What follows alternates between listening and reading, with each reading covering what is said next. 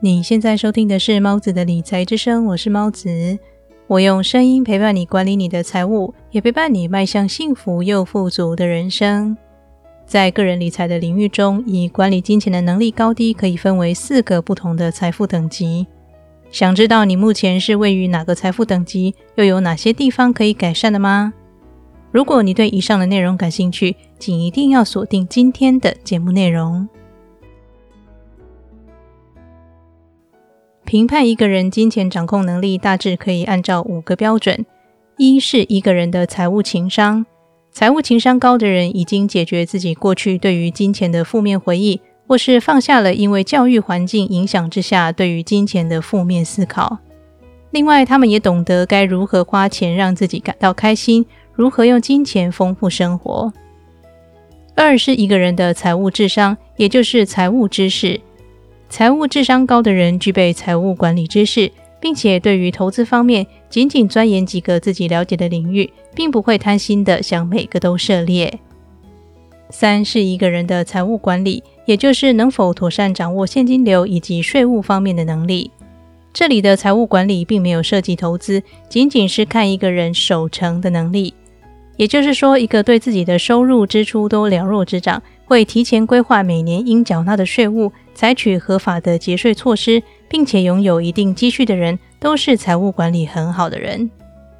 四是一个人的风险管理，也就是能否利用金钱降低人生风险的能力。风险管理除了人身风险，也就是疾病、意外之类的风险以外，也包含产物保险，例如房屋、汽车的保险等等。另外，预立遗嘱以及遗产规划也都算在风险管理的范围内。最后一个是财务成长，也就是一个人利用金钱投资使财富增长的能力。财务成长能力的高低，并不是看某一个时段的净值，因为人的财富会随着自身遭遇的情况以及社会环境有所变化。长期以来一直有投资，并且平均投资报酬率超过通货膨胀。那就表示这个人具有优秀的财务成长能力。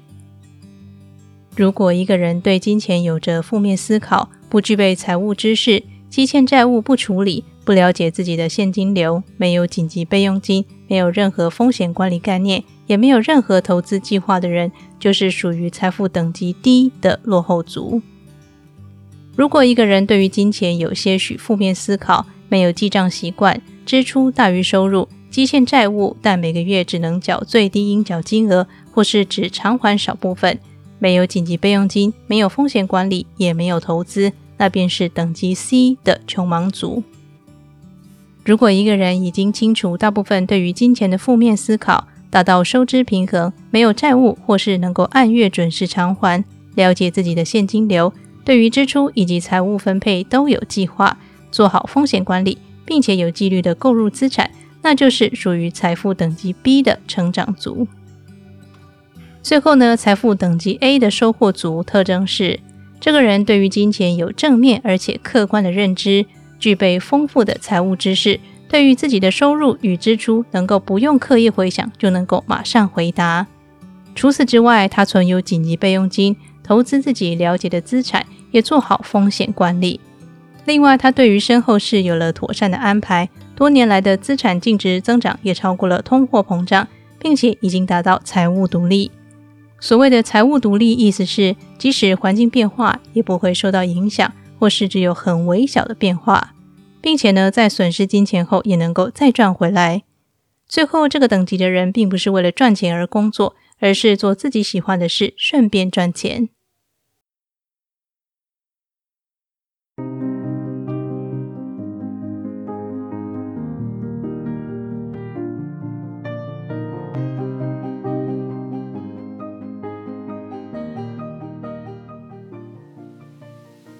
今天的理财练习题是，请参考节目中所谈到的四个财富等级，看看你是属于哪一个等级，又该针对哪一方面做改善。即使你目前身处比较低的财富等级也不要紧，因为开始收听节目的你就表示你正在一步一步的想改善财务状况。那么你目前所处的等级就只是暂时的，并不是永久的。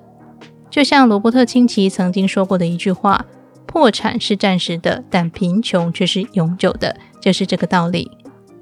所以呢，理财和追求财富的人生其实是一条漫漫长路。但是，请别担心，我依然会在这里用声音陪伴你，达成你的财务目标。那么，这里是猫子的理财之声，我是猫子，我们下期节目再见。